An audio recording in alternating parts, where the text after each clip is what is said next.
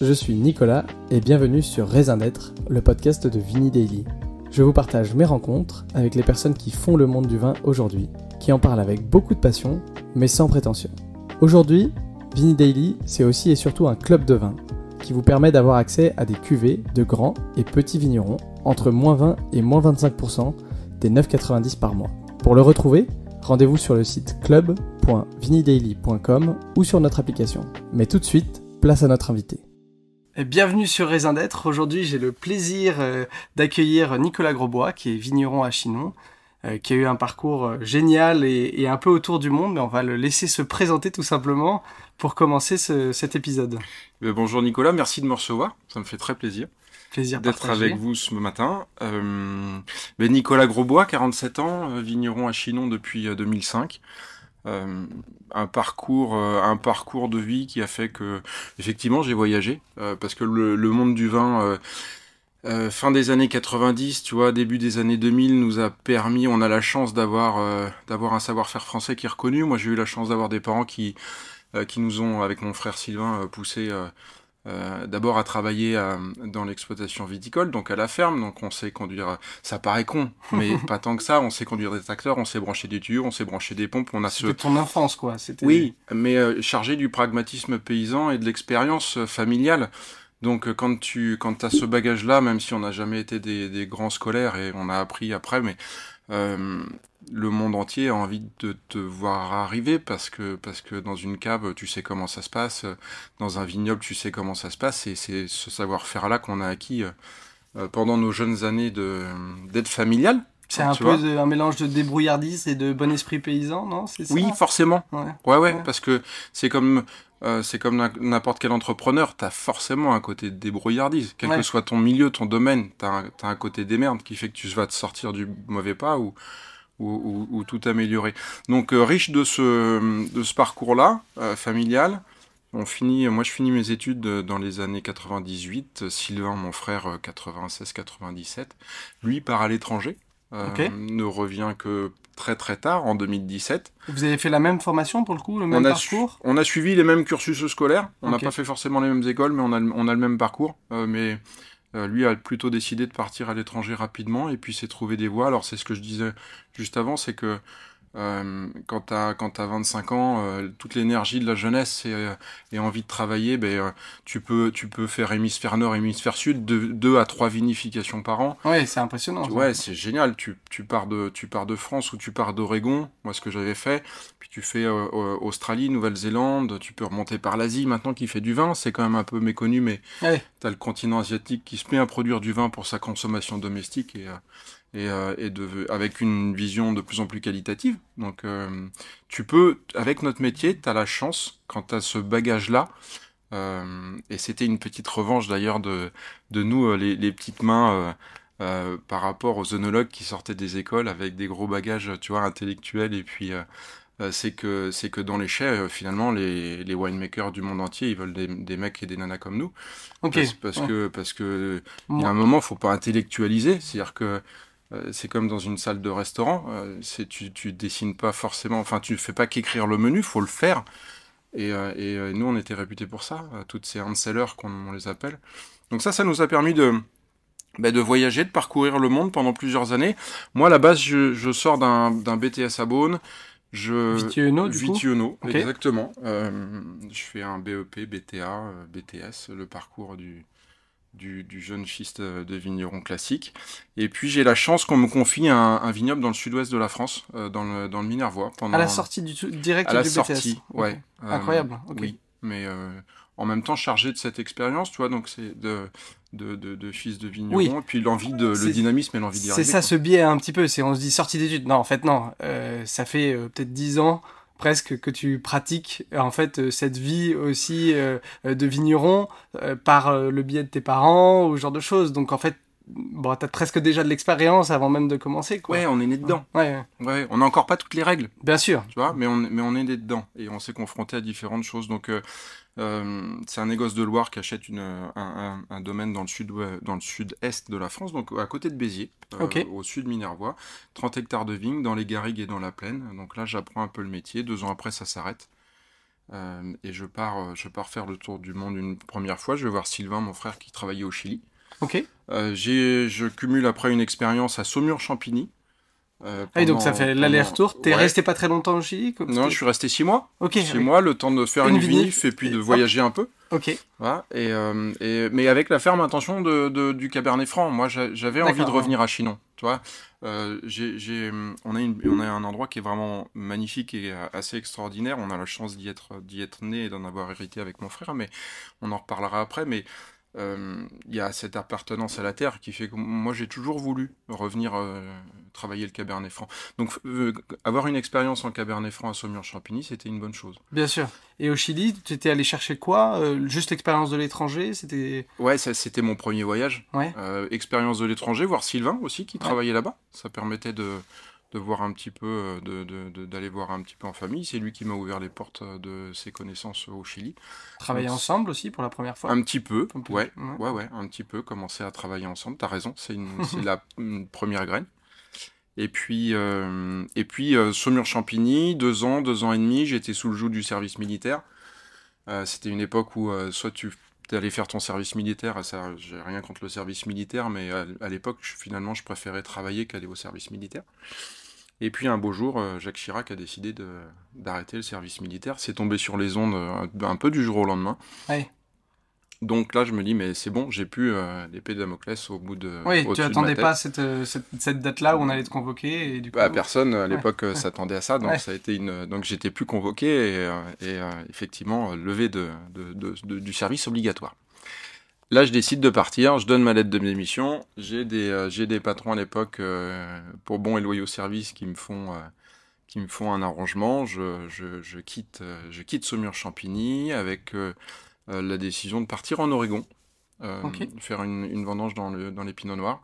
Ensuite, j'enchaîne sur l'Australie, la Nouvelle-Zélande, et puis après, tout s'emballe. C'est-à-dire qu'une fois, une fois que tu as 4 ou 5 références, tu pars avec tes, tes lettres de référence et les portes s'ouvrent.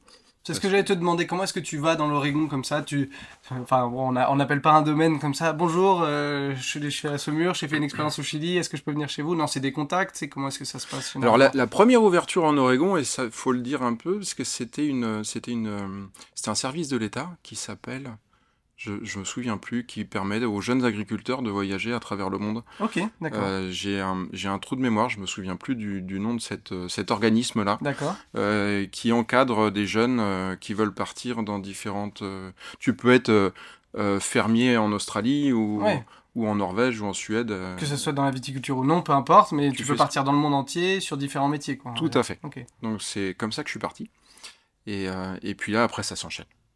Donc euh, là, ça s'enchaîne, tu, tu, tu, te retrouves euh, à, pouvoir aller un petit peu où tu veux, comme tu veux, euh, à partir du moment où tu travailles bien. Oui, donc la, la, première expérience s'est fait comme ça, et puis au bout d'un moment, tu finis par avoir le bagage suffisant pour te faire recommander à peu près où tu veux partir. Exactement. Ouais, ouais c'est ça.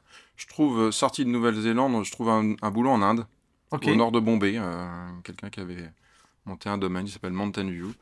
et puis au dernier moment, ça se fait pas. Là, on est en 2005.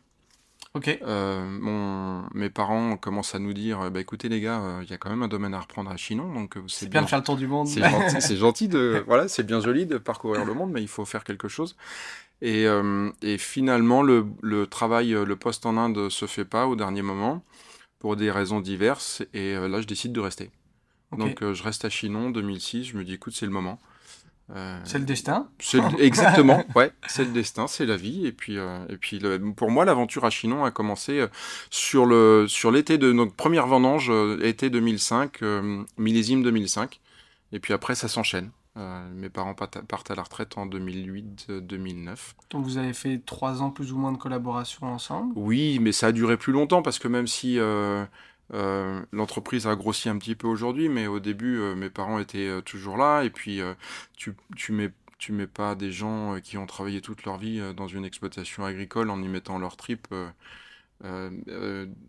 en arrêt comme ça du jour au lendemain. Donc tout s'est organisé avec des, des, des, moments de joie, des moments un peu plus compliqués. Mais ça s'est organisé plus sur 7-8 ans, ouais. Oui, parce que il y a une vraie transition de, de, bah, de savoir, déjà, je suppose. Oui. C'est quoi Qu'est-ce qui, qu'est-ce qui fait que ça prend autant de temps, justement Au lieu, de, au lieu d'interpréter, je vais te poser la question qu'est-ce qui fait que ça, ça prend autant bah, de temps bah, L'humain, en premier mm. lieu, c'est que tu as, quand même. Euh, des, parents, donc des, des, des, des, cédants qui ont, qui ont, qui ont mis leur énergie, restructuré leur entreprise, ont leurs habitudes de travail. Donc tu peux tu peux pas déloger le, le cédant comme ça du, du, jour au lendemain. Il faut que il faut que la métaphore du, du, du crustacé sur son rocher. Il faut que gentiment euh, il lâche et que ce soit pas trop violent pour aller euh, chercher un autre rocher, sinon euh, il est un peu perdu dans les, dans les vagues. Donc, et puis, et puis le nouvel arrivant, donc moi, être capable de, de prendre conscience de l'environnement général des, et puis du rythme des saisons, parce que, parce que on s'inscrit dans le temps long, on est agriculteur, on, va travailler là pour, euh, pour au moins 20 ou 30 ou 40 ans et, euh, et toutes les saisons se ressemblent pas. Il y a des, euh, il y a, il y a des, il y a des habitudes à prendre, il y a, il y a des réflexes que tu n'as pas au début. Et, Il y a une certaine patience quand même qu'il faut avoir parce que je suppose que tu arrives, tu es avec toute ton énergie, peut-être tes nouvelles idées ou des choses que tu as explorées dans le monde entier en te disant ah, je vais apporter plein de trucs au nouveau domaine cette transition prend 7-8 ans, il faut laisser les choses s'infuser tranquillement aussi, quoi. C'est, c'est, pas... Ah oui, ouais, ouais, oui. Oui, parce que... Alors, moi, j'ai, j'ai eu la chance d'avoir, euh, euh, avec le parcours que j'avais eu, d'avoir une idée assez précise d'où je voulais aller et de ce que je voulais faire. Euh, la, bio est tombée tout de suite, sous l'impulsion de notre, notre maman qui était vraiment bercée par la bio et beaucoup plus que notre papa. Donc, euh, donc on est, on est parti dans cette voie-là et la polyculture s'est imposée de façon assez euh, automatique et, naturelle. Euh, et, tout ce qui, et tout le déroulé depuis 15 ans, c'est une vision qui est déjà existante depuis au moins une dizaine ou une, douzaine d'années. Donc les choses sont quand même mises en route, on va dire, rapidement. Tout se fait pas en un claquement de doigts, mais bon, il y a une direction qui a été trouvée assez rapidement au final. Tu dis 7-8 ans de, de, de, on va dire, pour, pour céder les choses au fur et à mesure, mais vous avez quand même trouvé une voie dans laquelle vous vouliez aller. Euh, oui. Vous vous êtes accordé là-dessus et, vous avez commencé ce chemin en se disant de toute façon ça prendra du temps, mais on, on s'est on pas on pas forcément accordé là-dessus. Ouais, ok. Non, nous on a des parents qui ont, l'intelligence aussi de de se dire bon bah écoute euh, voilà les, ils savent faire du vin, ils savent à peu près le vendre euh, sur la gestion de l'entreprise. Chaque entrepreneur pourra te dire que les, les aléas font que chacun fait sa vie, mais ils ont lâché rapidement la bride parce qu'ils ont vu qu'il y avait une impulsion, il y avait une énergie, il y avait une envie d'avancer et de euh, et, et, pour répondre à ta question de tout à l'heure, le, le, point le point culminant, enfin la vision finale, elle est elle est mise en elle est mise en place depuis une grosse dizaine d'années. D'accord. Donc donc on est dans le temps long. si tu vois, donc on effectivement pour répondre à ta question, c'est c'est quand même une énorme question de patience. Ouais. Parce que sur les 15 ans qu'on vient de passer, on en a perdu 5 ou 6 dans le gel les intempéries, le milieu, comme cette année. Euh, donc finalement, ça te, euh, je, suis plutôt d'une nature impatiente, donc j'aime bien quand ça, ça, avance. Ouais, j'aime bien ça, ça, devient, ça, devient, compliqué. Là, on se dit, oula, faut du temps long, quelqu'un d'impatience. Et... Oui, mais euh, c'est aussi ce qui est génial dans, l'agriculture, c'est que de toute façon, tu peux pas, tu peux pas forcer le système. Bien sûr. Tu vois, donc, donc la nature t'impose un rythme des saisons qui fait que c'est un millésime par an, et même pour un mec ou une nana impatiente, tu peux pas, tu peux pas aller plus vite que la musique. La musique a été imposée. Donc euh, ton impatience, tu l'as, tu l'as satisfait ou tu l'as nourri euh, par les, différents projets. La polyculture fait partie de, fait partie de ça parce que la polyculture amène un pendant à ta viticulture qui te permet de, jouer dans autre chose et de, et de, de, de, nourrir ton impatience. Bien sûr, ouais. Et alors, justement, avant de creuser un petit peu dans, dans la polyculture, on a parlé un petit peu de tes expériences internationales. Et euh, je me suis dit, euh, je me suis demandé, euh, pour toi, c'est quoi l'expérience qui t'a le plus marqué dans toutes tes expériences internationales? C'est la première en Oregon, enfin c'est la deuxième, mais c'est la première en Oregon où en fait j'ai, je me suis retrouvé face à un, winemaker de chez, chez Vineyard dans la Red Hill, dans la Williamette Valley. Chris Maspig avec qui je travaillais sur des bases de chardonnay et de pinot noir. Et puis, euh, et puis qui, à un moment, me pose des questions. Mais je lui dis, mais j'arrive en Oregon, je savais pas parler anglais. je parlais que espagnol. Donc on parlait, on, baragouinait un franco-espagnol anglais. Et, euh, et, il me dit à un moment, mais euh, il va falloir que tu me donnes un peu des, des, idées et puis des informations parce que je t'ai pas fait venir, je t'ai pas fait traverser l'Atlantique pour tout apprendre. Il hein. faut que tu m'apprennes ce que tu as à m'apprendre. Et là, quand tu sors de ton cursus scolaire bien gaulois. Faut que tu te resitues dans les années 90 avec des, des, des, des, des, des, visions scolaires où tu peux pas faire du bio. Tu, tu verras quand tu quand auras mon âge tu vois, cet empirisme bien. c'est quelque chose de très descendant en fait. Tout à fait. Et, et, tu te retrouves à l'autre côté, de l'autre côté du monde avec quelqu'un qui te dit Mais apprends-moi ce que tu as à m'apprendre. Et, euh, et, là, ça a été pour moi, ça a été une révélation. Ça a été une révélation parce que je me suis dit Là, j'avais, une vingtaine d'années. Euh, en me disant Bah, tu verras. Moi, tu sais, euh, sous cette chape, en me disant Bah, tu verras, il va falloir que tu attendes longtemps pour apprendre quelque chose et savoir quelque chose. Et, euh, et là, euh, l'ouverture à l'anglo-saxonne, le côté très positif à mon sens, où on te dit mais euh, on est là pour échanger, explique-nous ce que comment tu vois les choses. Et on a commencé à, à, à, à travailler sur des chardonnays, chacun d'une façon différente. En fait, il y avait il y avait une il y avait une pile de 60 fûts de chardonnay. Et ben il me dit écoute, on n'est pas d'accord parce qu'on n'était pas on n'était pas d'accord sur la façon de vinifier. C'est l'histoire de bâtonnage et d'aération. Okay. Et il me dit bah t'en prends la moitié, je prends l'autre moitié. J'étais sûr, je t'en ah Incroyable. il me dit ouais, t'en prends la moitié, tu fais ce que tu veux, tu décides de ton de comment tu veux. Alors en discussion, mais on suivra ton idée et sur l'autre moitié on suivra mon idée. Et au final, on s'est aperçu que bah, le meilleur était l'assemblage des deux. Ok. Et, euh, et, et, finalement, tu te retrouves euh, eh ben, nourri de ça. Et, ça, ça a été une vraie grosse belle expérience. Euh, les autres ont été techniquement très très intéressantes. Bien sûr. Parce que tu grandis. Mais, euh, mais ça m'a ouvert l'esprit et c'est euh, la plus marquante, l'Oregon. Il y a un côté assez expérimental en fait. Euh, on arrive, on va, on va tu sais qu'on n'est pas d'accord on va essayer puis on verra bien. C'est ça. Il faut avoir un peu de culot quand même parce Complètement. que vu que c'est qu'une fois par an, faut. ouais, c'est des risques pour, pour tout le monde et c'était intéressant. Est-ce que tu l'appliques ça toi un petit peu aujourd'hui? Alors on, on l'applique avec Sylvain et puis aujourd'hui on a on a deux domaines, on a le domaine des Aubaigneux et le domaine Grosbois. Euh, mais le domaine gros bois, on travaille, euh, on travaille avec des, des um, flying winemaker aussi qui viennent. On, en a deux par structure qui viennent avec nous, avec qui on fait toutes les dégustations et, euh, et qui apportent aussi leur, leur savoir-faire. Il y a encore deux mois, on était au pied des cuves et on se demandait. Et, et, chaque aujourd'hui, cette année, on a eu beaucoup d'Italiens. Je sais pas pourquoi, mais on a eu beaucoup d'Italiens. Et il y en a un qui nous a beaucoup apporté de par son expérience, son échange, son pragmatisme, sa vision sur le, sur le rouge et la macération. Donc oui, on, le pratique tous les jours et on le pratique aussi en viticulture parce que maintenant on a des, on a, on a des gens qui nous entourent, qui nous conseillent. Donc euh, la remise en question est permanente. Et tu penses que ça, ça a changé par rapport à avant? Il y a beaucoup plus de, même en France, il y a beaucoup plus de flying winemakers. Oui. Parce qu'il y a peut-être eu une période où on en envoyait beaucoup, et aujourd'hui on en fait venir beaucoup aussi. Je pense qu'on a, on en a toujours fait venir beaucoup. Ok, d'accord. Euh, le, le, le, Gaulois, il, il, a un peu des fois l'impression de tout savoir, donc il voit pas pourquoi il va aller chercher le savoir ailleurs. Mais, euh, mais encore une fois, c'est ce qu'on disait au début, c'est que le savoir français est quand même bien reconnu.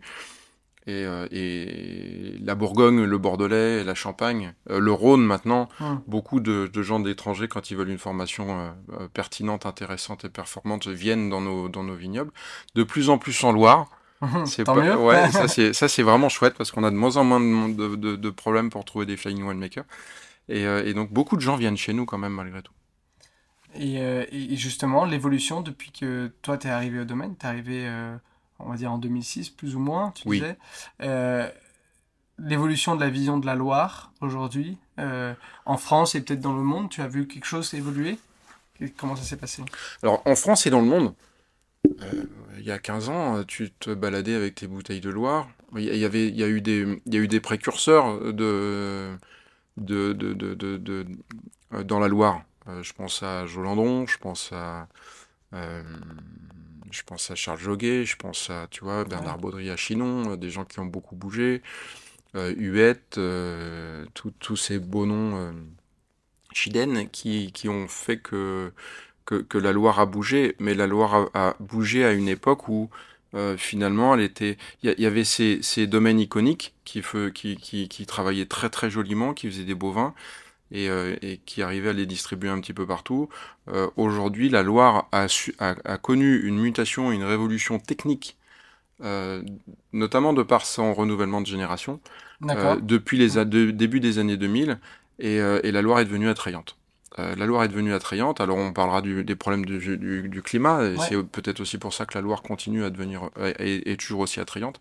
Mais elle est, elle est attrayante parce qu'elle est diverse, variée, parce que la technicité dans les vignobles, dans quel qu'ils soient en Loire, euh, c'est vraiment bien amélioré. Moi j'ai vu les, les, structures de, de caves. Donc les caves se rénover.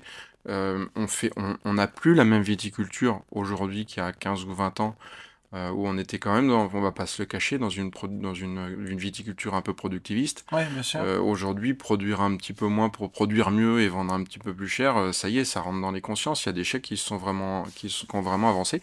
Donc aujourd'hui, tu, tu, te promènes avec ta bannière Loire dans le monde entier, c'est c'est beaucoup plus facile, et en Loire aussi. Et qu'est-ce qui a fait que, selon toi... Et en, en France, pardon. Oui, oui, en Loire, j'espère. Ouais, mais en France aussi. Euh, et qu'est-ce qui a fait euh, que tu penses que cette, cette nouvelle génération qui s'est implantée, qui a réussi à donner un nouvel élan? Parce que tu dis, c'est les plus jeunes qui sont revenus euh, à s'installer, qui ont apporté peut-être une vision. C'est quoi? C'est l'ouverture sur le monde, le fait qu'ils soient allés voir d'autres choses ailleurs? Qu'est-ce qui a fait que ça, ça s'est développé En premier lieu, l'école. Ils sont, sont allés un peu plus à l'école.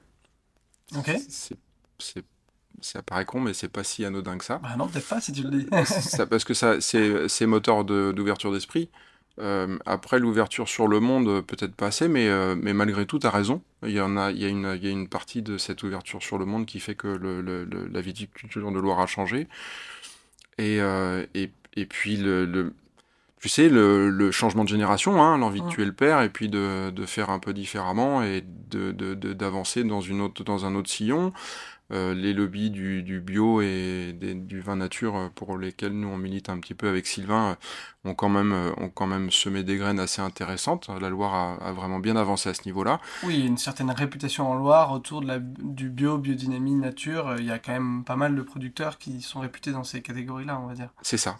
Et, et, ça, ça a quand même beaucoup participé au, changement du, du paysage pour parler de nos copains champenois ou nos copains sancerrois, euh, la, bio a un petit peu moins de, de, avance un petit peu moins dans ces vignobles là euh, aussi parce que parce que les, les, possibilités de changement sont un peu moins importantes et puis euh, et puis c'est aussi lié à l'économique hein, on va pas on va pas se leurrer. Tu sais quand tu as des, des, bons revenus issus de ton domaine tu te poses un petit peu moins de questions. Donc la Loire sort aussi d'une et, et, toujours dans une époque où euh, un litre de vin, ça vaut pas très très cher. Euh, ça vaut toujours pas assez cher si tu veux faire vivre ton viticulteur en bio et euh, si tu veux lui permettre de, d'entretenir son entreprise et de bien rémunérer ses, salariés. ses, partenaires et de faire que le système fonctionne bien. On est, on est, on est quand même assez bas dans, le, dans, les, dans les niveaux des prix, donc on a, on a encore beaucoup d'efforts à faire là-dessus. Ok, et ouais, et du coup, ça c'est quelque chose vers lequel vous essayez d'améliorer, et c'est une perception en fait du consommateur qui est importante, c'est comprendre que c'est qualitatif, que ça vaut ce prix-là, c'est c'est, ça prend du temps quand même. Et oui, non mais oui, euh, avoir, une, avoir une bouteille de chinon, euh, aujourd'hui une bouteille de chinon sur l'étagère, entre, entre, entre 8 et 12, tu peux l'accepter, mais euh, chez nos amis de la grande distribution qui font 70% du marché, tu es plutôt autour des 5, 6. Ouais. Ça veut dire que quand tu enlèves les, marges de distribution derrière, euh, le vigneron, qui est le, le, le, cœur du système, l'homme et la femme, le paysan qui font faire vivre ton pays, bah, il reste pas grand-chose à la fin. Donc, euh, donc on, on, souffre encore de cette de, de, de, effectivement de, de, cette image, euh, tu sais, du, de, la, de la bouteille de brasserie avec les glaçons que tu mets euh, en brasserie parisienne. Ah, on l'a pas mis en glaçons. C'est gentil, j'ai vu. Je me dis que tu l'avais mis au frais ce matin un petit peu, mais pas en glaçons. mais t'as bien fait. Et, et, et mais c'est tout ce travail. Euh, et pour répondre à ta question de tout à l'heure, moi je pense qu'on est une génération, la mienne, là, moi j'ai 47 ans, euh, où on a une chance incroyable, c'est qu'on est en train de connaître cette mutation de la Loire on, voit cette mutation de la Loire, on la vit. Il y a, des gens, nos, aînés étaient pas plus bêtes que nous, on n'est pas plus intelligents qu'eux. Donc euh, ils, ont mis la même énergie au travail, etc. Ils ont joué dans leur, euh, époque. Euh, nous, on tombe pile poil à un moment où la, Loire, sort, la Loire bouge et, évolue. Donc on, on, a une belle Loire et on a une Loire qui grandit bien. Ok, super. Euh, ce, que je te propose, c'est que c'est qu'on commence à parler d'un sujet, je crois, qui te tient pas mal à cœur, c'est de parler de la polyculture. Et en même temps de parler de polyculture, je te propose qu'on prenne ce, verre de vin euh, avec cette bouteille que tu nous as gentiment rapportée, euh, pour qu'on puisse la déguster, que tu nous parles un peu du domaine, en fait, tout simplement, et de, de ces convictions qui sont importantes pour toi aujourd'hui. Pour commencer, le... quand tu arrives sur un lieu comme euh, sur une exploitation agricole, et que tu as mon, petit passé scolaire, tu te dis, bon, bah, j'arrive pour faire du vin. Parce que, pendant, six ans d'études, on t'a dit tu fais du vin, du vin, du vin, du vin. À aucun moment, les écoles t'ont appris à, te dire que l'entreprise agricole est une entité à, part entière euh, logiquement, quand tu es paysan, euh, acteur de ton pays, de ton paysage, tu es aussi là pour, euh, pour prendre à bras le corps tout ce qui tourne autour de la vigne. Donc euh, je commence à, je commence euh, à, m'installer sur la partie, euh, sur, sur, le domaine du pressoir. À l'époque, 8 hectares 50 de vignes plantées. D'accord. Et à peu près 40 hectares de terre qui tournent autour. Si, si, on, peut, on peut donner peut-être un, un, petit repère, 8 hectares 5, ça fait combien à peu près de bouteilles? Sur ton appel Alors, c'est variable forcément, mais... Oui, mais sur un rendement raisonnable de 45 hecto-hectares, mhm. ça te fait 6000 bouteilles hectares. Ok. Tu vois, donc euh, tu es à peu près à 50 000 en fonction des années. 50 000 bouteilles. Ok. Et, euh, et, rapidement, donc je, pars dans la bio euh, et on se retrouve, je me retrouve à, vouloir pousser le bouchon un petit peu plus loin en biodynamie. Et puis là, je commence à m'informer, à lire un petit peu, et puis tu t'aperçois que Steiner te dit que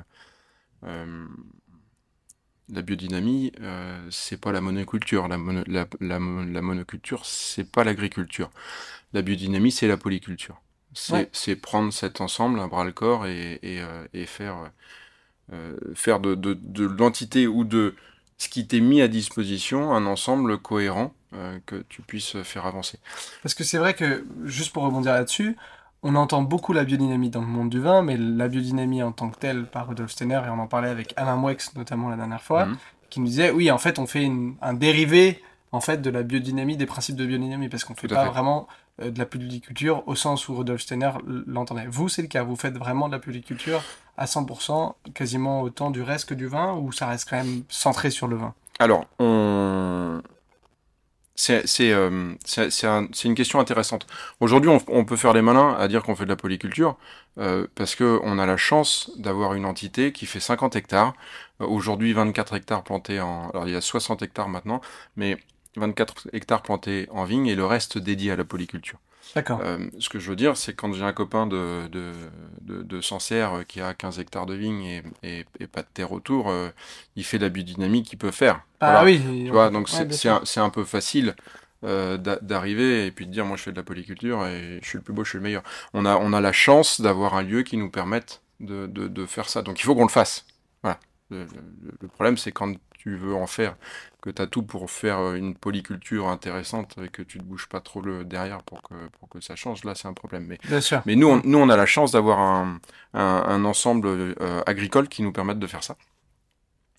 J'ai perdu un peu le fil de mon, de mon raisonnement, mais je crois qu'on en était à, se dire que euh, aujourd'hui on a nos 24 hectares de vignes. Oui, c'est ça. Je commence à réfléchir autour de la biodynamie. Je m'inscris chez Déméter. Euh, à l'époque, j'étais tout seul. Donc euh, j'essaye de, voir un petit peu comment ça peut fonctionner, la cohérence. Puis quand tu te retrouves le matin, à 6h du matin, à pulvériser ta, ta, 501, et que et qu'à côté de ça, tu as des terres euh, qui appartiennent à la famille, euh, où tu vois le tracteur de 500 chevaux qui passe à mettre des insecticides sur des céréales, que tu lui loues, tu dis mais mec, t'es passé à côté de quelque chose quand même, parce que d'un côté tu veux favoriser la vie, puis de l'autre côté tu la détruis de l'autre côté de la route, quoi. Ouais. Euh, donc. Il faut pas croire que ça n'a pas d'incidence sur, euh, sur ta parcelle, quoi. C'est, un peu... Euh, oui, mais parce que c'est un, parce que c'est un ensemble. c'est ça, hein, cette idée de, de, de, se dire que tout, tout est lié. L'arbre qui pousse de l'autre côté, effectivement, crée une incidence sur notre partie de vignoble. Donc, j'appelle des metteurs, je leur dis, bah, écoutez, je vais arrêter. Et puis, l'argent que, l'argent et l'énergie que je mets dans, dans, dans, les matières, dans le, dans, le, dans le temps qui est nécessaire pour faire les préparations biodynamiques. Je vais passer cette, cette énergie-là à, faire de la, à reprendre les terres de céréales et les prés et à, à réintégrer des animaux et à réintégrer des céréales, etc. et commencer à découvrir. Donc ça, tu te lèves un matin, tu, dis... Tu changes un peu de métier là quand même. Oui, mais, euh, mais encore une fois, si tu te souviens du début, on a grandi dans ces... Dans ces... Moi j'étais petit, il y, avait des, il y avait des vaches dans les villages. Il y avait euh, les, les, chez nous, les tracteurs étaient des tracteurs qui permettaient de faire les foins l'été. Moi j'étais petit, on faisait les foins, on faisait... On, on, on, a grandi avec ça. Donc tu retrouves quelque chose. Mais là où t'as pas tort, c'est que entre te lever le matin et décider de faire ça, et que ça se réalise vraiment, bah faut faut 10 ans, 12 ans. ouais, hein Parce que tu pars avec une idée et puis finalement euh, ta terre te, t'explique que c'est pas ça ce qui va faire que ça va marcher. Euh, donc il y a des terres où j'ai commencé à vouloir faire euh, des, des, des, céréales et puis finalement maintenant c'est des prairies, c'est des prairies tournantes. D'accord. j'avais pas du tout envisagé à l'époque de monter de monter un potager et de et de créer un, un, potager aussi important et puis finalement aujourd'hui on a un hectare de de maraîchage. Ce qui est, ce qui est un, beau potager. ouais, ouais, qui est une vraie activité dans l'activité. Euh, on a maintenant des cochons, on a maintenant euh, donc euh, une vingtaine de limousines, de pas de, de Black Angus. J'ai commencé avec des limousines. Mais, mais le, parcours, c'était un peu ça. J'ai testé pendant dix ans différentes choses et aujourd'hui, on arrive à avoir une, une, une cohérence où une partie animale, végétale et production de vin euh, prennent complètement place dans le, dans le, au sein du système. Euh, mais ça n'a pas été sans perte et, sans souci, effectivement, parce que parce qu'en fait, le problème, c'est pas de remettre les animaux euh, chez nous, c'est pas de, de, de, restructurer nos, les domaines. Le problème, c'est l'humain. Le problème, c'est retrouver des gens qui ont le savoir-faire ou de leur redonner le savoir-faire et de réapprendre. Tu tu, tu vas pas mettre un troupeau de 10 vaches euh, dans ton pré en te disant euh, c'est bon, les vaches elles sont dans le pré, démerdez-vous c'est beaucoup plus compliqué que ça. ça. ça. implique euh, une connaissance métier euh, un peu plus profonde. Euh, c'est des animaux, faut en prendre soin. Ça implique d'alimenter une filière qu'il faut, qu'il faut remettre en place. Comprendre aussi, à nouveau. Comprendre. La distribution, si tu les vends, si ce genre de choses aussi. Enfin bon, il y, a tout un parcours, quoi. Exactement. Mais ça, c'est un, un challenge qui est génial. parce que au sein du domaine, euh, ça veut dire qu'on peut s'exprimer, c'est ce qu'on disait tout à l'heure, on peut s'exprimer avec d'autres activités autour de la viticulture. Et ça, intellectuellement, ça nourrit, euh, ça nourrit une équipe, euh, ça nourrit un domaine, et, vraiment, et, ça, ça donne beaucoup de sens aux choses. Et la difficulté, c'est que vu que tu as plein d'activités, tu recherches en plus d'avoir des gens qui connaissent bien tel ou tel métier, des gens polyvalents. Oui, oui. polyvalents, investis, et, et qui soient bien en place, quoi on comprend un peu la difficulté aussi euh, économique que ça peut représenter. Euh, aussi le défi, euh, parce que faire des céréales ou faire du bétail, ça rapporte pas forcément tout le temps la même chose, ce genre de choses. ça aurait été possible selon toi si vous aviez pas, si c'était pas un domaine familial à la base? Aujourd'hui, je, je, je, je, pense que ça aurait été possible, mais très compliqué. Plus compliqué en tout cas. Ah ouais, beaucoup plus compliqué. C'est indiscutable, beaucoup hum. plus compliqué.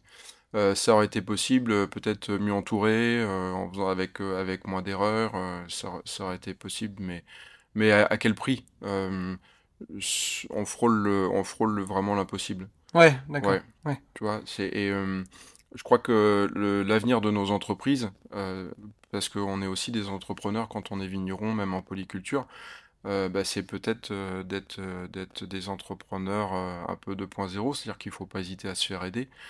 Euh, nos banquiers sont pas capables de comprendre nos activités et, euh, ils n'ont pas de sensibilité, ils n'ont pas de, ils ont, ils ont pas la capacité de, la, de, prendre des risques. Mhm. Euh, donc il y a, y a aujourd'hui, il y a aujourd'hui des systèmes qui nous permettent d'être cofinancés, aidés, structurés, qui, qui, moi, des, des, gens qui veulent se lancer à 25 ans sur une ferme de 40 ou 50 hectares en polyculture, il faut, il faut s'entourer avec des gens qui ont de l'argent, euh, tout en gardant les rênes de l'affaire. Mais, mais euh, c'est tellement physiquement, intellectuellement éprouvant qu'il faut pas, euh, il faut pas se lancer à tort et à travers. Il faut être, faut être capable de se dire, bah écoute, je, je, pars comme on le fait dans la tech, comme on le fait, comme vous vous le faites. voilà, on va, faut pas, faut pas se cacher derrière. derrière nos œillères, ça nous permet de d'être libérés, de bien faire les choses, d'avoir un cadre, d'être accompagné, et de, et de, de savoir où tu vas, quoi. Parce que sinon, tu peux, tu, tu peux rapidement vivre un drame. Hein. Ouais, bah bien sûr. C'est aussi éprouvant au niveau personnel. Enfin, tu engages ta vie aussi. Exactement. Voilà. Et puis d'avoir des garde-fous. et c'est aussi un, c'est aussi un aspect de la viticulture qui est en train de changer, ça. C'est-à-dire que, tu vois, mm. il y, a, des gens qui arrivent avec une autre vision de l'entrepreneuriat viticole. Ça veut pas dire que leur intention et que l'émotion qui va être mise dans ta bouteille ou dans ton morceau de viande euh, ou dans tes légumes euh, va changer. Mais, mais ça veut dire que euh, il y en a peut-être un petit peu marre d'entendre que tu as un paysan qui suicide tous les, tous les jours ou tous les deux jours euh, parce qu'il a une pression financière et qu'il n'a pas réussi. Malgré tout, il bosse comme des. On, bosse tout, tout, le temps, tu vois, 10-12 heures par jour, ça nous, ça nous fait pas peur parce qu'on aime ça, on est nourri de ça et puis c'est ce qui nous fait lever le matin. Mais, euh, mais il faut, qu'on, faut que notre métier arrive à évoluer. Euh, le jour où nos amis banquiers comprendront un peu autre chose que leurs propres intérêts et l'intérêt entrepreneurial et l'intérêt vital euh, que l'agriculture et la polyculture a au sein des villages. Mmh. C'est-à-dire que l'intérêt vital d'avoir des fermes de polyculture, ça veut dire que ça te fait venir, ça te, ça, ça, ça repeuple les villages, ça repeuple les écoles, ça va nourrir tes, ça va nourrir tes cantines. C'est-à-dire que si tu as deux trois fermiers comme nous qui se mettent euh, euh, dans le village, eh ben tu vas, tu vas arrêter de nourrir tes enfants avec euh, aujourd'hui un repas dans une cantine scolaire en, en, en, en campagne chez nous. Tu sais combien ça coûte? Non, j'ai aucune idée. 2,50€. À 2,50€, ils nourrissent les enfants. Tu te rends compte? C'est-à-dire qu'à 2,50€, ils sont capables de te dire que tout ce qu'ils mettent dans l'assiette, c'est bon et ça va bien construire le, petit bonhomme ou la petite, la petite bonne femme qui est à l'école. Euh, c'est pas possible. Il y a un, des principes de la biodynamie, c'est qu'on est tous de la terre élevée. Donc on sort de la terre, puis on va retourner à la terre. Voilà. Donc si tu comprends ça, c'est qu'il faut, il faut être capable de, produire euh, tout ce qu'on consomme et de le produire bien et de le produire. Euh, euh, ça rejoint la RSE, ça rejoint effectivement des, euh, de, de, le produire éthiquement et socialement de, de, façon, de façon durable et, pérenne. Et le modèle de la polyculture, on en change un peu de sujet, mais le modèle de la polyculture, c'est le seul qui te, qui te permet ça. Moi, j'en connais pas d'autres. Que les grands théoriciens viennent nous raconter ce qu'ils veulent, mais le, modèle de la polyculture est le seul qui te permette d'avoir cette complexité euh, paysagère, d'avoir cette, euh, d'avoir cette, cette, autonomie, d'avoir cette complexité qui te permette d'avoir des animaux, des, une faune, une flore qui fasse que les équilibres se recréent et qu'on ait des environnements qui soient un peu plus logiques qu'aujourd'hui. Euh, Pisani, qui a fait les grandes réformes agraires dans les années 70, s'est excusé publiquement de l'arrachage de toutes les Il a eu, il a eu ce, courage-là. Et aujourd'hui, on n'a pas un politicien qui vient, nous, qui vient nous, nous faire avancer sur cette notion de polyculture, mais politicien et, et, euh, en même temps euh, grand metteur en marché. Euh, c'est l'essentiel de la vie, ça. Et justement, moi, enfin, ce que je trouvais intéressant, euh, sans entrer dans quelque chose de politique, mais euh, tu, as, tu, as, tu le transmets aussi par une activité que vous avez, c'est que vous recevez du monde.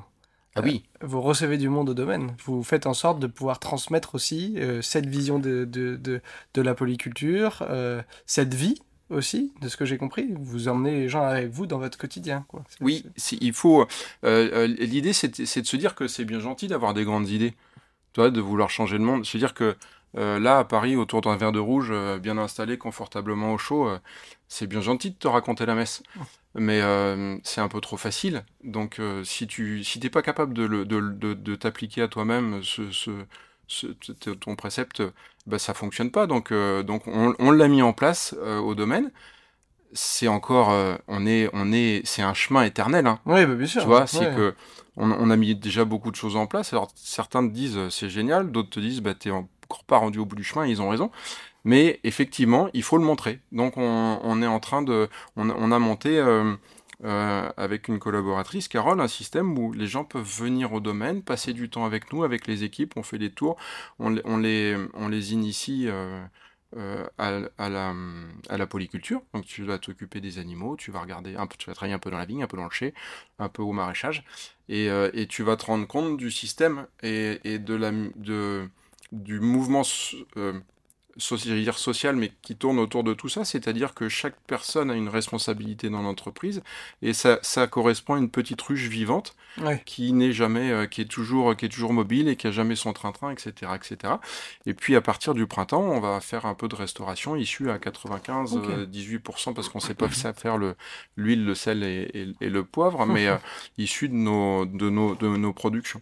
D'accord, ok, oui. Parce que du coup, il y a une partie qui est de votre production qui est utilisée pour votre conso perso et une partie qui est revendue sur des circuits de distribution, c'est comme ça aujourd'hui ah, une, grosse partie est, est, revendue, ouais, ouais. Sur l'ensemble des activités en fait. Complètement. Sur l'ensemble, ouais, parce que le vin, on ne peut pas tout boire. mais euh, peut-être plus du reste, mais, mais, le reste, le reste non plus, tu vois. Même si on produit du, on produit de la viande, on mange pas tant de viande que ça, et euh, on essaye de, de, de, produire une viande heureuse et de qualité. Mais, euh, mais, mais le reste, il la, survie de notre domaine, c'est ça. Alors aujourd'hui, dans, dans, le, dans, le, dans le système, c'est la viticulture qui nous fait vivre. Bien sûr, on, va, va, pas se leurrer. Euh, mais on sait très bien que dans les 30 prochaines années, il y a des étapes qui vont nous tomber dessus qu'il va falloir euh, être capable, euh, être capable d'aborder. Donc, ce que je t'expliquais tout à l'heure, c'est que les animaux nous, prennent du temps et dans un an ou deux, on sera au point sur nos animaux. Mais il nous aura fallu, j'ai acheté les premières limousines il y a 10 ans et puis là, on commence à, à voir le bout du tunnel. Euh, donc, euh, on, sera bon dans. Peut-être que dans 20 ans, euh, la viticulture fonctionnera moins bien parce que crise du verre, parce que l'énergie, mmh. on voilà. Mais on, on, saura faire des animaux de chez nous et puis et les vendre en local. La même chose avec le maraîchage et les, cochons aussi. Les, moi, j'ai plus d'affect pour la vache que pour le cochon. C'est mmh. plutôt mon frère qui s'occupe des cochons. Et, et, puis le, maraîchage, le, maraîchage, c'est vital. Mmh. Il devrait y avoir un maraîcher tous les 10 km c'est obligatoire. Donc, euh, euh, toutes, ces, toutes ces parties dans l'entreprise qui aujourd'hui euh, arrivent péniblement à un petit équilibre sont là pour s'inscrire dans le temps long et se dire que dans, dans 5, 10, 15 ans, ce seront, des, ce seront des parties qui nous permettront de continuer à faire vivre l'ensemble et, et l'équipe. Le, le, le, vin, nous, on a commencé euh, en agriculture, mes parents faisaient du tabac, des asperges, des pommes, des poires. On est, on, est, on est Val-de-Loire, Jardin de la France, il y avait toutes les, toutes les cultures possibles et inimaginables euh, autour de chez nous. Et, et en, en, en dans les années 80-90, on est passé en monoculture, donc euh, il faut qu'on y retourne, on n'a pas le choix. Eh ben, on va retourner sur euh, le produit, on va dire. Mais c'est passionnant en tout cas d'entendre parler de toute cette polyculture et de toute l'incidence. Et on sent que tu es parti du vin et qu'au final, tu, te considères comme viticulteur ou tu te comment, euh, Paysan. ouais, paysan, ouais, c'est ça. Donc, euh, comme paysan, on va dire, parce que tu as une vision beaucoup plus d'ensemble. Euh, mais ce que je te propose, ouais, c'est qu'on revienne en tout cas à la, à la, à la dégustation euh, et que tu puisses nous faire peut-être une petite dégustation commentée sur, euh, sur cette première cuvée que tu nous as apportée pour, pour tous les auditeurs qui n'ont pas la chance de déguster comme nous ce, nectar. un Gabard 2021. Au domaine, on a, on a, on a cinq vins différents. Là, on en a deux aujourd'hui. C'est un, c'est un vin issu de 12 parcelles différentes qui sont autour du domaine. On a la chance, encore une fois, on, on, est vraiment, on est vraiment chanceux d'être né à un endroit magnifique. C'est une ferme fortifiée du 15-16e siècle, qui, a, jamais été remembrée depuis le 15-16e siècle. Euh, donc à l'époque, en fonction de ta, traction animale, tu, tu, sélectionnais tes sols en fonction des, textures, des structures, tu vois, plus ou moins sableuses, argileuses. Et, ce dessin, ce patchwork sur, sur la descente de coteau plein sud, rive droite de Chinon, est resté le même euh, depuis cette époque-là. Et on se retrouve avec euh, finalement un caractère euh, terroir issu d'une même roche-mère qui est la miarge. C'est un sédiment marin, 40 euh, millions d'années, un calcaire jaune. Et, et, donc une roche-mère équivalente, il faut que vous imaginiez cette descente de coteaux, et avec des sols plus ou moins profonds, donc qui te donnent des structures et des textures de sol plus ou moins différentes. Mhm. Et avec Sylvain, on sépare chaque parcelle dans des petites cuves en béton pour les vinifications. D'accord. Donc on garde l'esprit de la parcelle. L'idée sur Gabar, c'est un, un vin d'assemblage euh, où on a, euh, c'est une bande, c'est c'est des parcelles qui seront jamais euh, autonomes entre guillemets. le terme est pas bien choisi, mais tu sais ces parcelles, ces parcelles magiques comme Clos du Noyer ou Clôture qu'on a qui font que eh ben tu sens tout de suite une énergie, une âme, une structure, un, un, vin qui va filer, qui va filer droit, qui va filer tout seul, une autonomie dans la dans la nature du vin. Euh, Gabar, c'est c'est euh, une, une, bande de copains euh, qu'on veut euh, avec Sylvain qu'on veut élever en, cuve béton, donc en cuve neutre. Alors, pour le tout début, on travaille, on vendange à la main, on est en levure indigène. ok. Voilà, on, met du soufre parfois en vinification. Et, et, et, ensuite, on élève, on élève en cuve béton. Mais on, veut arriver avec Sylvain à faire un chinon euh, qui soit pulpeux, généreux, fruité, immédiat. On, pour nous, euh, pour nous, chinon, c'est euh, une appellation extraordinaire parce que ça va te donner des vins un peu tirés, un peu intellectuels, tu vois, où tu vas aller chercher une, carafe, où tu vas, tu vas chercher une théâtralisation de la table. J'entends par là la table du dimanche, mmh ou, le, le, le, le, vin où tu reçois des amis ou de la famille, tu le fais carafer deux heures. Donc ça, c'est Claude Dunoyer. Euh, Gabard, ça, ça, se veut être un vin, un vin, un vin généreux, facile de tout moment et, et, plutôt agréable. Ce côté... Ces douze parcelles qui sont amis, euh, c'est à déguster entre amis, c'est un peu ça. ouais, ça peut être le. Effectivement, ça, ça, peut être, ça peut être ça. Et, mais mais l'idée, c'est de garder le, le, caractère de chaque parcelle, de les élever séparément, et quand elles sont prêtes, quand elles sont sages, quand elles ont passé ce côté un peu, tu vois, de, des six premiers mois, cette adolescence euh, euh, vinique, et tu peux commencer à les assembler. Et c'est là où ils vont commencer à se comprendre. Si tu les assembles tout de suite, ça fait souvent, il y a souvent des dissonances. Donc on les élève séparément, puis on les assemble après. Ok, et ça, bah, vous en êtes rendu compte notamment en, l'essayant, quoi, en se disant, bon, pour l'instant, on les vinifie ensemble, et puis après, on les fait séparément. Euh, ouais, c'est ça. On a, ben, moi, dès le début, j'ai commencé à construire des cuves en béton moi-même, euh, qui sont encore au domaine, et euh, ça m'a permis de, d'expérimenter un petit peu tout ça. Et puis l'arrivée de Sylvain a fait qu'on a, on a vu les choses de façon un petit peu différente après, mais, mais voilà, Gabar, c'est, c'est un assemblage de parcelles. Donc c'est ce qui nous plaît beaucoup euh, dans le fait qu'on le vinifie qu'en cuve béton, c'est que tu as une réponse immédiate de ton, de ton millésime.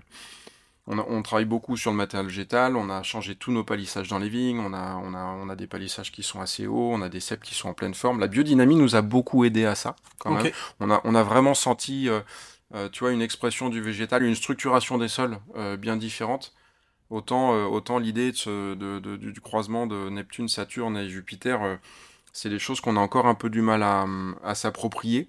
Euh, mais, mais... Parce qu'il y a un côté dans la biodynamique qui est relié aux astres, etc. Et ça, c'est un peu plus de mal. C'est plus, plus le côté plus terrien, on va dire, ou, ou en tout cas plus rattaché à, au résultat que ça apporte que, que, que le côté lunaire, c'est ça, on va dire? C'est une, une sensibilité, la biodynamie. Ouais. Donc euh, chacun il va à son rythme et chacun il va avec, euh, tu vois, on est, on a, on n'aura jamais forcément, on n'aura jamais la même. Donc euh, il y a des choses que tu comprends que je peux pas comprendre et vice versa. D'accord. Donc moi mettre une 500 là en ce moment et puis trouver plus de granulométrie, dans les sols, avoir des sols qui portent mieux, qui respirent mieux, avoir une, et une, une, une végétation spontanée plus dynamique, je le comprends. Euh, ça se voit aujourd'hui. ça se voit, je le comprends. il y a, y a tu sais que bah, tu peux expliquer ce que c'est qu'une 500 pour ceux qui savent pas en fait parce que c'est. Alors c'est des des c'est des bouses, c'est des cornes de bouses, c'est des bouses qu'on met dans des cornes qu'on enfouit dans la terre et qu'on ressort euh, euh, après qui nous permettent de qui nous permettent de dynamiser la vie du sol sur les sur des périodes de d'automne et de printemps puisque le, le, sol est plutôt vivant dans sa période hivernale.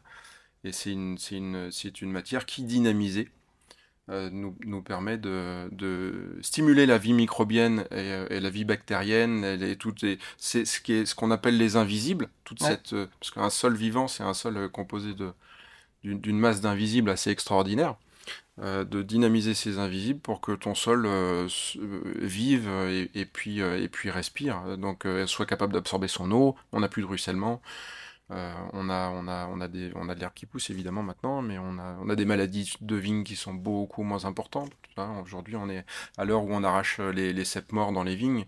Toutes ces vignes qui sont en biodynamie depuis 10 ans maintenant, eh euh, il y a 2-3 cèpes morts. Ça va aussi avec, euh, pardon, ça va aussi avec le, une taille plus douce, plus respectueuse, une formation des équipes, etc. Euh, conscientisation des équipes à ce que tes, vignes soient mieux taillées, euh, mieux entretenues, que le geste est important et, que tu retrouves le geste dans ton verre. Euh, et on, a des vignes qui se tiennent mieux, qui sont moins malades et etc etc c'est vraiment tu vois d'entendre tout ça c'est on, on, on, on, comprend et on entend toute la complexité que ça représente aussi et du coup le travail au quotidien que ça demande Et c'est aussi ça qui peut être valorisé aussi, parce que dans l'esprit des gens, on parlait justement du prix, parce que c'est aussi ça, souvent, quel est le prix qu'on est capable de mettre pour une bouteille de chinon, ce genre de choses. C'est aussi ça qu'il faut comprendre en fait. En biodynamie, il y a une quantité d'efforts qui est sûrement plus importante, euh, qui a des avantages euh, pour peut-être gustatif, selon ce que tu dis, et, et euh, qui peut être porté aussi sur la vie des sols, etc. Mais c'est aussi beaucoup de travail et donc sûrement un peu plus de main-d'œuvre et donc un coût plus élevé enfin, pour le vigneron lui-même. Alors, Déjà, et puis euh, l'idée c'est encore une fois, c'est pas d'avoir des collaborateurs que tu rémunères au lance-pierre. Ouais, tu vois, des, gens qui sont capables de, de, de, se poser la question du coup de sécateur, de ce qui va se passer, et de, ou du, du tracteuriste euh, euh, qui, qui, va passer. Alors aujourd'hui, on va essayer de se passer un maximum du tracteur. L'outil électrique est en train d'arriver, c'est une bonne chose, mais de se, se, dire que l'intention qu'il va donner dans, dans, dans, son travail va peut changer beaucoup beaucoup de choses. Et, et ça, tu tu peux pas, tu peux pas leur donner un SMIC. Hein. Mmh. Au bout d'un moment, aujourd'hui, un tractoriste, ça vaut entre 2000 et 2200 euros. Euh, et quelqu'un qui travaille ce qu'on appelle les marcheurs, euh, euh, nous, on essaye de les payer le plus possible, mais on est plutôt entre 1600 et 1700 euros net aujourd'hui. Et c'est des gens qui, qui, valent plus parce que c'est des gens qui sont le matin dans les vignes quand il fait froid, quand il pleut. Euh, qui, qui, qui, parlent à leur cep et, euh, et qui, amènent, qui, amènent, beaucoup plus que ça. Donc oui, effectivement, le prix d'une bouteille. Le, le, le prix d'une bouteille aujourd'hui, s'il est cher, euh, il y, a, y, a, deux solutions. Soit tu as un vigneron qui fait des marges extraordinaires, soit tu as un vigneron ou une vigneronne qui, qui réinvestit dans son entreprise. Donc ça veut dire qui, qui, qui, rémunère correctement ses salariés, et qui les fidélise et qui fait que le modèle est, plus en plus, est, est vraiment très très intéressant. Donc c'est c'est quand même, c'est quand même important. Et en même temps qu'on déguste, tu peux nous dire combien, à combien elle sort aujourd'hui euh, la bouteille de Chinon Gabar euh?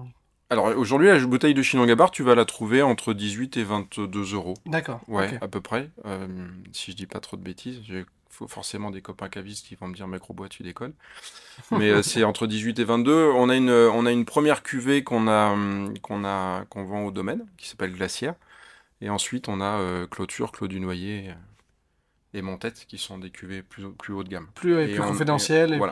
Mais on, on s'est appuyé euh, très rapidement. Moi, je me suis appuyé euh, sur un, un négoce vigneron.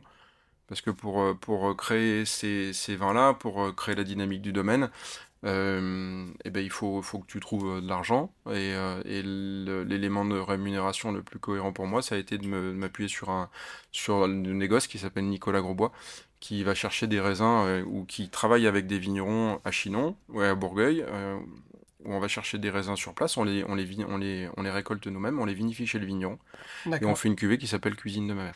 D'accord, ok. donc c'est une partie aussi qui te permet de financer aussi euh, l'activité. Ah ben oui, oui. Dans, qui est essentielle même, je suppose, dans, le, dans, dans le système qui, est, qui est très important. Complètement.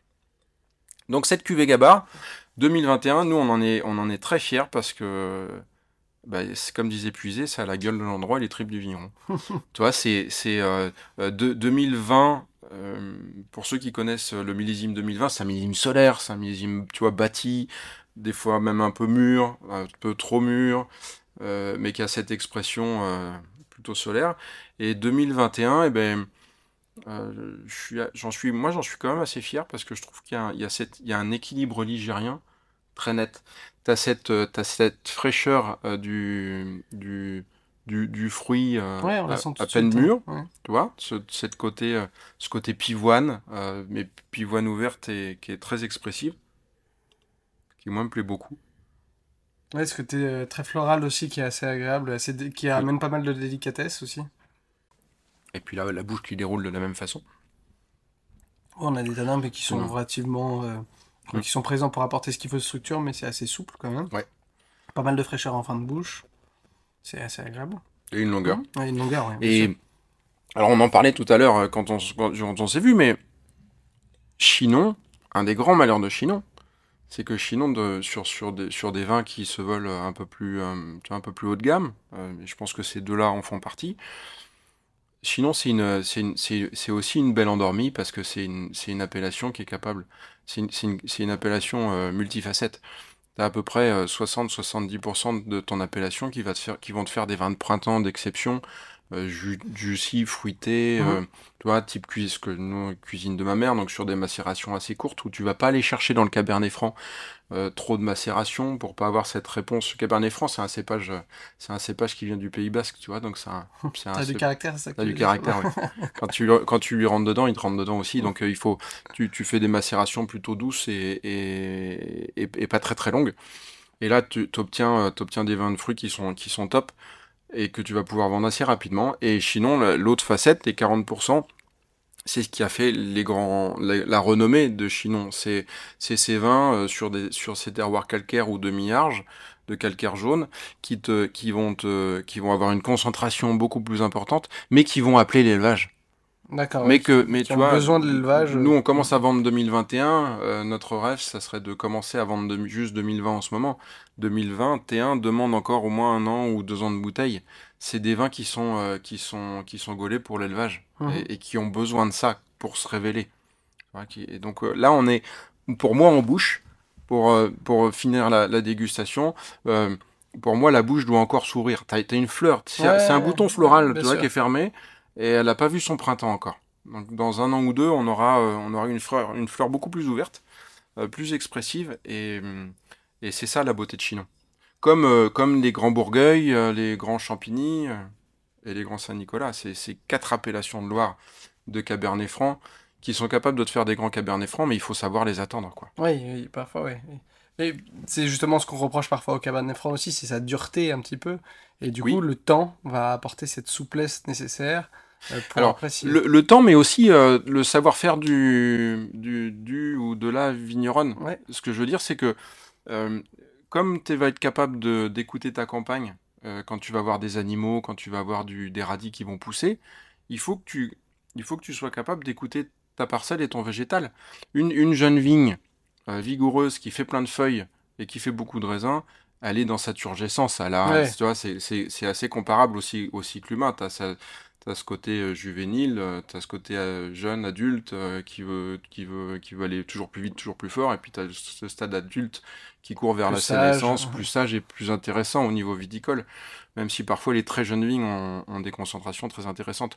Mais le, le, talent du vigneron, ça va être, ou de la vigneronne, ça va être d'être capable de se dire, avec cette vigne-là, je vais pas aller chercher 30 jours de macération. Je vais pas aller chercher des tanins et des, extractions trop fortes parce que mon raisin et, la structure de ma vigne, elle n'est pas capable de le faire.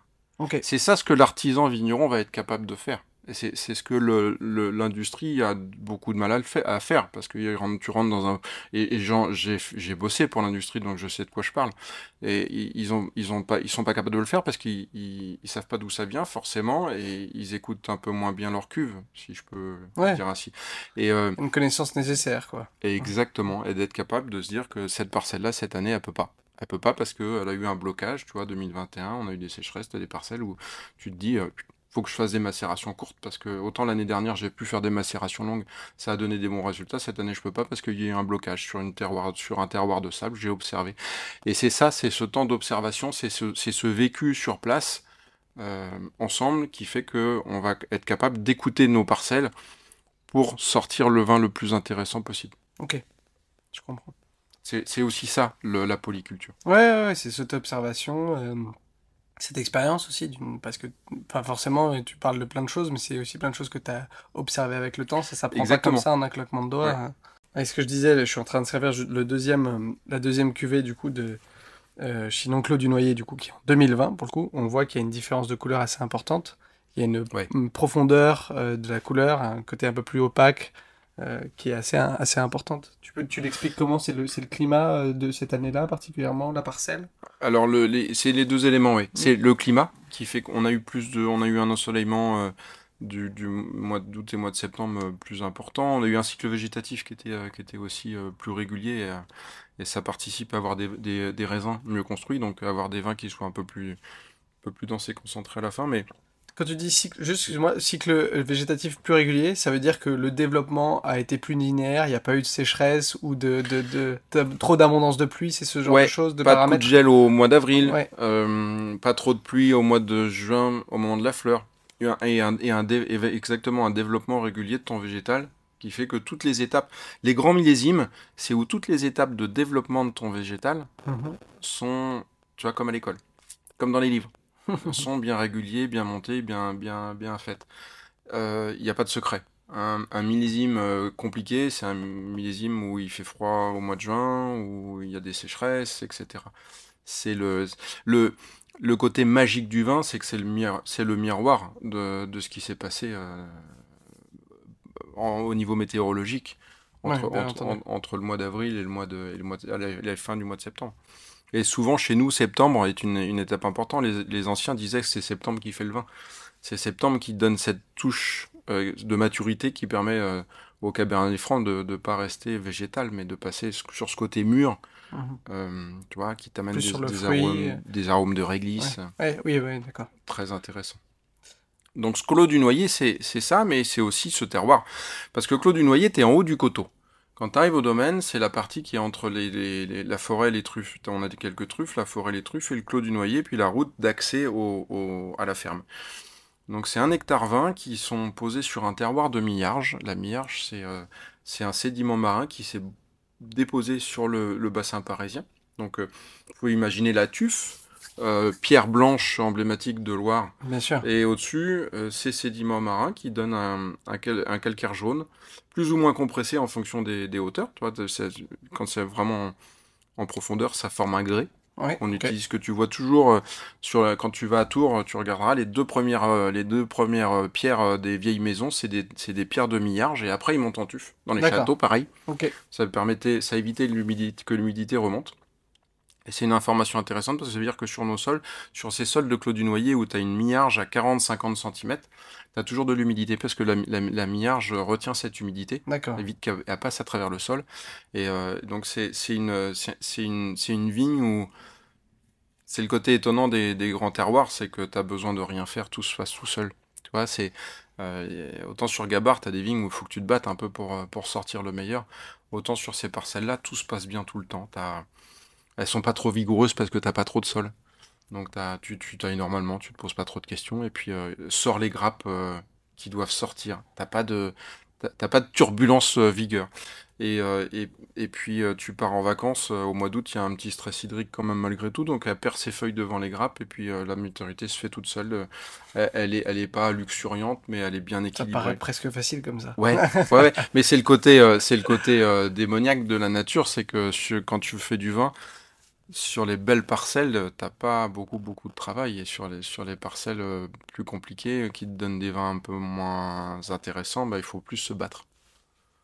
Et là, le talent du vigneron parle encore plus, on va dire, sur les plus petites parcelles, euh, oui. moins. Oui, c'est vrai. Là, c'est le, talent. Il va falloir bah, comprendre l'année, comprendre le terroir, comprendre les contraintes qui sont imposées et essayer par les moyens qui sont donnés aux vignerons, à travers l'élevage, la vinification, etc., de d'attendrir le vin ou de, lui donner un peu plus de caractère, ce genre de choses. Quoi.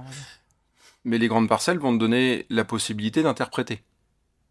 C'est-à-dire que tu vas, tu vas avoir la possibilité, tu le sens, Claude Dunoyer, dans sa, déjà au nez, dans sa structure, tu vas plus dans la verticalité, tu as une, as une unité de vin qui est beaucoup plus nette, qui est beaucoup plus précise. Donc tu vas pouvoir construire un décorum différent. Mhm. Ce que je veux dire, c'est que euh, se pose à toi dans, sur une structure de vin comme ça, euh, t'es es plus monté avec un châssis, c'est un châssis plus fin quoi. Donc euh, euh, tu fais quoi? Tu, tu, tu, tu, vas aller chercher un peu de bois, tu vas aller chercher un peu de ceci ou un peu de cela, ou tu peux te poser la question de l'amphore, ou c'est des questions qu'on se pose. Mais, mais c'est à dire que tu as une structure là, déjà au nez, tu as une structure de vin qui te qui va, qui va, qui va appeler à, à, d'autres questionnements d'élevage. Chez, chez, nous, en Loire, euh, le problème, c'est que souvent, sur les rouges, on n'a pas ces notions d'élevage. On, fait, on fait de la viticulture, on fait de l'œnologie, donc la, vinification, la construction du vin. Mais cette période d'élevage, qui est là où tu vas, tu vas, tu vas habiller ton vin, tu vas lui, tu vas lui donner son costume euh, pour la vie. Donc euh, cette, cette, notion d'élevage, elle est peut-être pas trop appuyée, ça commence à arriver. Mais ce vin-là, tu peux te poser la question de savoir comment tu vas, tu vas l'élever. Et là, tu, peux te dire que tu peux tout, tout autoriser. Tu vois, sur, sur la matière de. Alors, c'était pas le millésime, on est d'accord. C'était, pardon, c'était pas le même millésime que Gabard. Mais, mais quand bien même, euh, sur Claude Dunoyer 2021, tu as la même réflexion. Quand, tu, quand tu mets le nez dessus, tu as une, une, une profondeur de vin. C'est hallucinant. Hein. Tu es, plus sur la. On faut que, tu, faut que tu viennes sentir la terre. Parce que euh, quand tu sens la terre, cette, cette odeur humifère, propre euh, au grand terroir de Chinon, euh, un peu trufficole, ça t'emmène tout de suite dans un autre paysage. Et là, tu peux. Là, tu, tu fais le tour du monde avec ça. C'est un, un, tout autre registre, on va dire, que Gabar. En tout cas, on, on cerne tout de suite cette profondeur. En fait, c'est vrai que c'est difficile à exprimer la, profondeur. Euh, quand on parle de profondeur, ça peut paraître un peu abstrait. Tu définirais ça comment, toi, la profondeur du, quand, quand au nez, la profondeur du vin, pourtant on est capable de la, de la nommer tous les deux, mais c'est, pour moi, c'est ce que ça t'évoque. Donc, ça veut dire que mm, moi, à chaque fois, ça m'emmène dans des paysages. Euh, là, là, je me vois plus. Euh, je me vois plus fort. Alors, faut, faut l'avoir vécu pour le, pour le ressentir, mais, mais moi, je pars plus dans une forêt de, de, de, grands, euh, de grands chênes. Tu vois, une, une belle chênaie droite, avec, avec une fraîcheur printanière et, et, et, et, forcément, du coup, beaucoup plus de profondeur parce que plus de vision, ça t'emmène, ça t'emmène dans une, dans une intemporalité qui est, qui est beaucoup plus longue parce que ça appelle le chêne le centenaire, etc. Gab était plus dans un, dans, dans, un décor de campagne plutôt classique, euh, tu vois, un peu, un peu chantant, un peu fleuri, mais, mais là tout de suite tu, tu passes dans ce côté, euh, pour moi, dans, dans l'imaginaire euh, des grands sous-bois frais, purs. Puis on a, on a ce touché en bouche. Alors celui-ci, on l'a voulu aussi élevage cuve à 100% pour, 100% cuve. Ouais, pour garder ce côté ce côté variétal qui nous plaît beaucoup. D'accord. Variétal, ça rejoint végétal, mais c'est aussi l'authentification du, du, Cabernet Franc et, et tu sais où t'es. Mais, euh, mais on, on sent, euh, on sent encore une, une juvénilité pour moi dans ce vin-là. Bien sûr. Tu vois, il y, y, a encore un peu de chaleur, il y a une complexité, il y a, euh, encore une fois, au contraire de Gabard, une verticalité. C'est-à-dire que tu as une, as une fraîcheur acide qui t'amène à te redresser un petit peu, toi. T'es pas oui, ouais, on n'est pas complètement assis, c'est pas fini, c'est pas lourd, on va dire, plutôt. Il y a encore cette pointe de fraîcheur qui, qui, qui, permet de bien tenir aussi le vin. Et... Mais c'est un vin qui demande encore 2 ou 3 ans de, de bouteille. Ouais, c'est ce que j'allais te demander. Qu'est-ce que tu recommandes 2-3 ans au moins de, de, vieillissement. On, on, dit que les, les vins, faut savoir les attendre, mais il faut aussi savoir les boire. parce qu'on a tous dans nos caves des vins où on se dit, bah, c'est couillon, quoi. On aurait, dû on aurait dû les déguster avant. Alors, si tu en as, n'hésite pas, on peut se déplacer. On peut, Avec plaisir. Mais ce vin-là, dans, je pense qu'il sera dans 2-3 ans, il, aura une, il aura une belle facette de sa vie et ça durera 5-6 ans. Oui, c'est ça. Euh, voilà, après tu. Il arrivera dans ce, stade de maturité, on va dire, mm. euh, où, où, tout ce que tu veux exprimer et tout ce que peut exprimer le terroir est révélé et pas encore atténué, on va dire, par le temps. C'est ça. Voilà. Et à chaque fois, comme on est un peu. Euh, avec la, avec la biodynamie, on continue à construire des vins euh, vraiment différents d'année en année. On le sent, la réponse du, du, du, du, du vin est vraiment différente. Euh, on aura peut-être des surprises. C'est peut-être des vins que tu pourras encore boire dans 25 ans avec un grand plaisir, tu vois. Pourquoi pas? Ouais. Tu en oublier quelques-unes, du coup, en cas. On arrive à en, maintenant, on arrive à en, oublier un petit peu et c'est assez chouette. C'est aussi le défi des vignerons. Je me rends compte, moi, pour avoir travaillé aussi pas mal avec eux d'arriver à garder quelques bouteilles en stock pour des vieux, des vieux millésimes, pour montrer le potentiel, faire déguster. Parfois, quand on reçoit aussi des grands, des grands sommeliers, des grands onologues qui viennent et qui se déplacent, de leur permettre aussi de, de déguster et de voir le potentiel de vieillissement. Quoi. Ouais, puis de se souvenir. Euh, juste tout seul. Aussi pour, aussi pour vous. Ouais, on, on, le fait euh, à chaque début de vendange, mais ne serait-ce que tout seul pour se souvenir de ce qui s'est passé depuis 10 ans se dire ah ouais là j'ai un peu déconné ou là là on était bon et il faut plutôt partir dans ce sens-là etc ne serait-ce que tout seul tu as une culture écrite un petit peu ou c'est vraiment tout dans la parole? Comme je t'ai dit au début j'ai jamais été un grand scolaire et, euh, et, malheureusement non euh, on n'a pas une on n'a pas une grande culture écrite on, on est depuis deux ans on se on s'est structuré avec Delphine qui nous a rejoint euh, sur le domaine et et on, on, tend à, avoir des, des, traces écrites de tout ce qu'on fait pour la notre traçabilité en interne et on se rend compte que c'est important. Même pour le futur, pour les autres, pour la prochaine, euh, la prochaine génération. Ouais, donc on, le, on, le, fait depuis, euh, depuis deux ans, sérieusement, avec, une, avec un, un vrai stockage des, des informations et une capacité de les ressortir. Mais avant, non. Non, avant non, parce que. Dans la tête. euh, Oui, mais trop. Ouais, du Trop, coup, et ouais. du coup, tu t'en souviens pas. Euh, On se souvient pas de tout, en tout cas. coup, Voilà, t'es- t'es- on- est des petits chefs d'entreprise, euh, même si on est passionné et paysan, mais on est des petits chefs d'entreprise et tu mets pas tout. euh, on n'arrive pas à tout mettre dans nos têtes. Ouais, mais- Donc, euh, donc c'est- c'était un petit peu dommage, mais ça fait partie de notre histoire. Oui, Tu vois, voilà. C'était comme ça. On le change un petit peu, mais des fois, c'est assez confortable parce que quand quelqu'un te dit c'était comme ça, je dis bah non, non, non, c'était c'est marqué nulle part. Je, je suis le porteur de mémoire. C'est assez facile, mais c'est des fois un peu dommage. Mais c'est pour ça qu'on s'y est mis là avec Sylvain depuis deux ans. Ouais, c'est une, super chose. En tout cas, ouais, on voit toute la profondeur. On sent même aussi qu'on pourrait peut-être l'aérer aussi un petit peu plus et qu'il Mm. pourrait encore continuer à développer certains arômes euh, et, et peut-être même un tout petit peu s'assouplir. Mais, Ouais, et puis attends-le quoi. Mais, mais oui, oui, même au niveau. de- enfin, pas, pas que de l'attendre en ouverture là aujourd'hui, mais de l'ouvrir plus tard et Oui. de l'ouvrir en Ouais. avance aussi. quoi. C'est ça. Je t'avais prévenu, nous avons un petit jeu pour toi. Nous avons la chance d'avoir comme partenaire le nez du vin. Ah, Le nez du vin, c'est 54 arômes synthétisés dans des petites fioles qui se présentent comme ça. Euh, pour ceux qui, qui verront à la vidéo, voilà, c'est des petites fioles. Euh, c'est un super cadeau pour Noël d'ailleurs.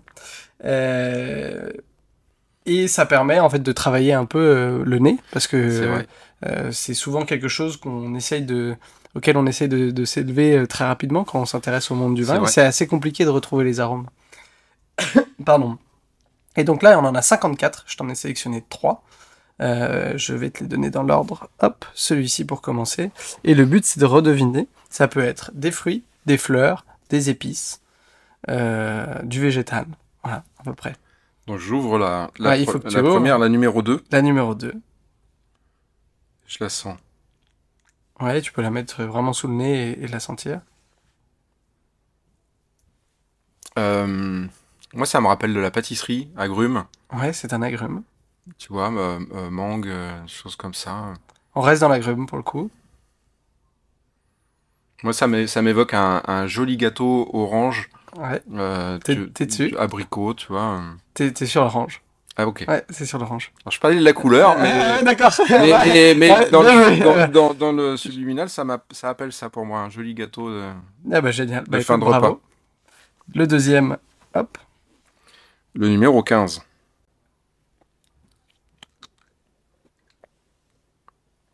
Il est marron. Ouais, il est plus sombre. Ah ouais. C'est le seul qui est coloré d'ailleurs, je crois. Là, on- pour moi, on a- ça ramène des notes de bois. C'est pas très expressif. Tu trouves pas ça très exclusif C'est plutôt dans le régime fruité aussi. Ah, d'accord. Euh, des réglisses. euh, Ah, ça, en fait, c'est des arômes que ce qui est marrant, c'est qu'ils vont souvent se retrouver parfois avec le réglisse. C'est le cassis celui-ci. Ok. Mais c'est des arômes qu'on retrouve parfois ensemble en fait. C'est ça qui est, qui est difficile. Et ouais.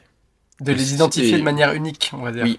Et, euh, mais pur. Tu vois, c'est souvent ce, que, ce que je dis à mes enfants. Ils veulent du sirop de fraise. Alors quand tu leur fais du vrai sirop à la fraise, ils disent mais papa, c'est pas du sirop de fraise. Si, si. mais euh, ils ont tellement l'habitude de goûter du, des sirops euh, commerciaux que ce qui est sûrement mon cas parce que autant je, je serais né en Bourgogne dans les Hautes-Côtes, je pourrais te dire à quoi ressemble le cassis. ouais, ouais, ouais. Oui, pour le coup, c'est. Et là, c'est vrai. Mais sur la profondeur, effectivement, tu vois la liqueur, la belle liqueur de cassis euh, de, des Hautes-Côtes de nuit. Tiens, je te. Je te donne le troisième, merci. Le 43.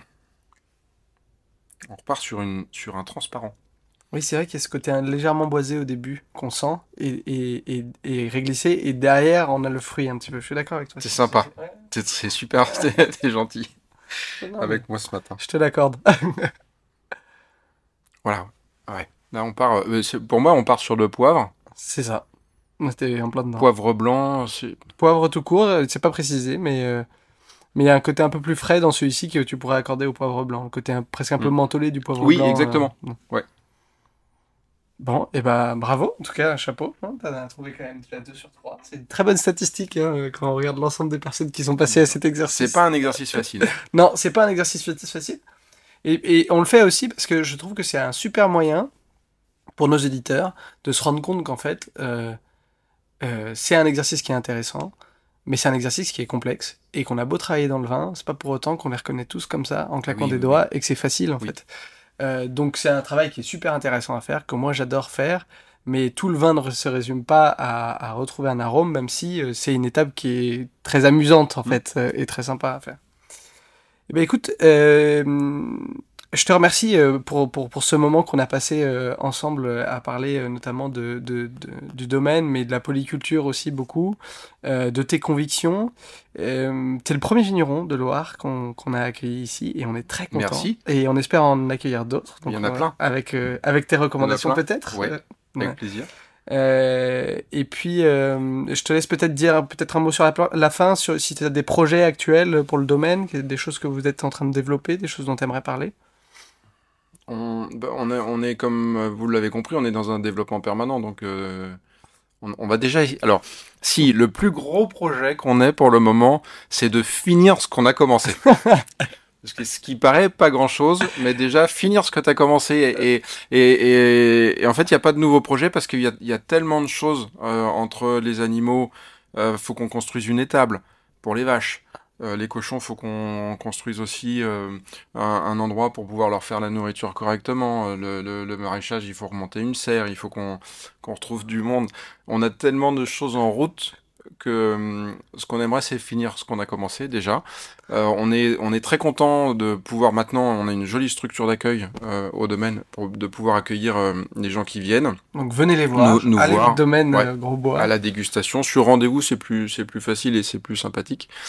Et puis, euh, et puis le nouveau défi, c'est euh, la petite restauration, euh, enfin qui va être une jolie restauration qui va commencer à partir du mois d'avril. Et vous allez accueillir combien de personnes? C'est entre 40 un peu Non, c'est une, ça va être une grande tente en extérieur. On a un point de vue qui est assez étonnant sur la vallée. Ok. avec avec un chef ou une chef, okay. c'est pas déterminé encore dans un Algeco qui fera en, qui fera des, des plats simples mais de la ferme, bien travaillés en permanence à partir du mois d'avril jusqu'au mois de septembre. Bon, et ben voilà rendez-vous au domaine Grosbois à partir du mois d'avril pour euh, avec plaisir pour euh, venir déguster les vins du domaine et, goûter tous vos produits en fait. Ouais, oui oui parce qu'on fait on fait soupe sauf le sel, le poivre et l'huile d'olive. Exactement. le message est passé. Bon, merci beaucoup pour ton temps et merci puis à, bientôt pour un prochain épisode. Vous venez d'écouter ce podcast jusqu'au bout et pour cela, un grand merci. Si vous l'avez apprécié, pensez à le noter 5 étoiles sur votre plateforme et à le partager à vos proches. Cela nous aide beaucoup. Et surtout, si vous souhaitez bénéficier de tarifs de grands vignerons à petit prix, je vous invite à faire un tour sur le club Vini Daily. Car sans cela, le podcast n'existerait pas. À nouveau un grand merci et à bientôt pour une nouvelle rencontre.